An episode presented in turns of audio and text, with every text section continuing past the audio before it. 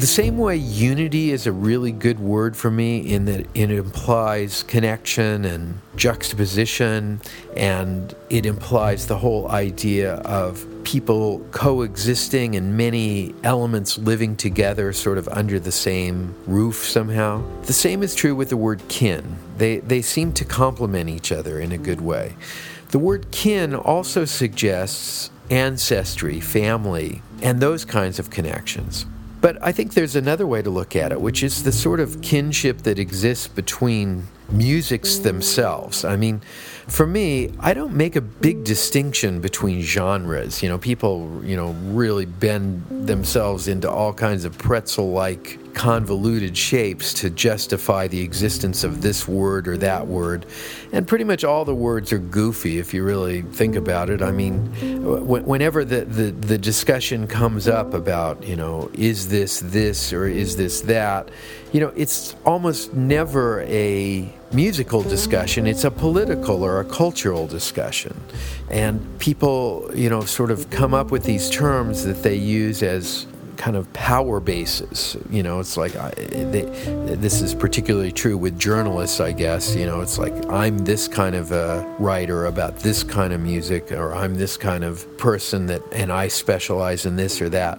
The thing I love about the general zone of music that I hang out in, and the kinds of musicians that I've spent a lot of time around, Chris Potter being a fantastic example, is that these kind of musicians are the kind of musicians who live in the moment in a way that is unique, and they also have a very broad sense of what their instrument is capable of, and they also are really, really, really good, broad kind of musicians who are capable of sort of expressing themselves in many, many different ways.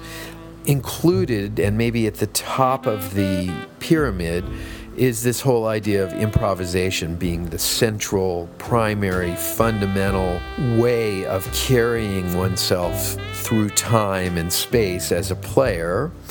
But it sort of goes a whole other way too, which is, you know, there's a connection to Bartok, there's a connection to Charlie Parker, there's a connection to Earth, Wind, and Fire, there's a connection to country music, and there's a connection to orchestration, there's a connection to arranging, there's a connection to all of the things that are what makes somebody a good musician, sort of all front and center in this. And it's also, for me, the kinship that exists between all of those different disciplines, kind of all wrapped up.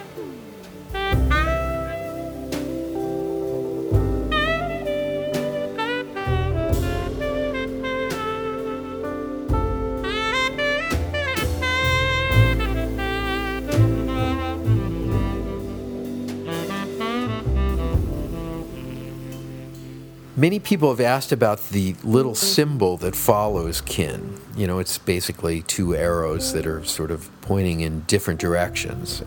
When I came up with that title, Kin, for some reason, I just made that symbol right after it. I, I don't even know why. I had to first explain it to the art director, who uh, was somebody who I really trust on, on many levels, Stephen Doyle of Doyle Partners. And, and I said, you know, when I came up with this title, I put this thing right after it, and I'm going to show it to you, and I want you to tell me in one second, from your art director point of view, is this cool or not cool? And then I showed it to him. I said, okay, here it is, kin, and it had that symbol. And he, he took one second, he looked at me, he said, cool. And I said, okay.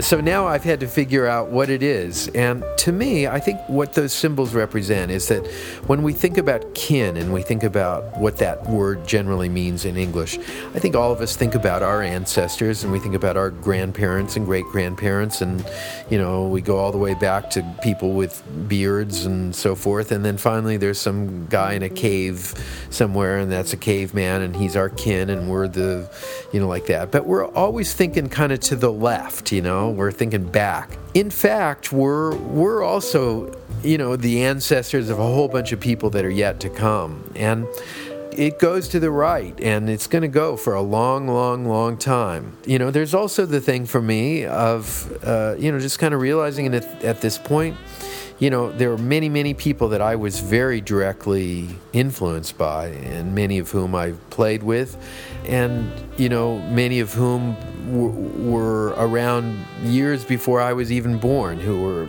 primary influences, and many of whom are no longer around, who, who were very important for me.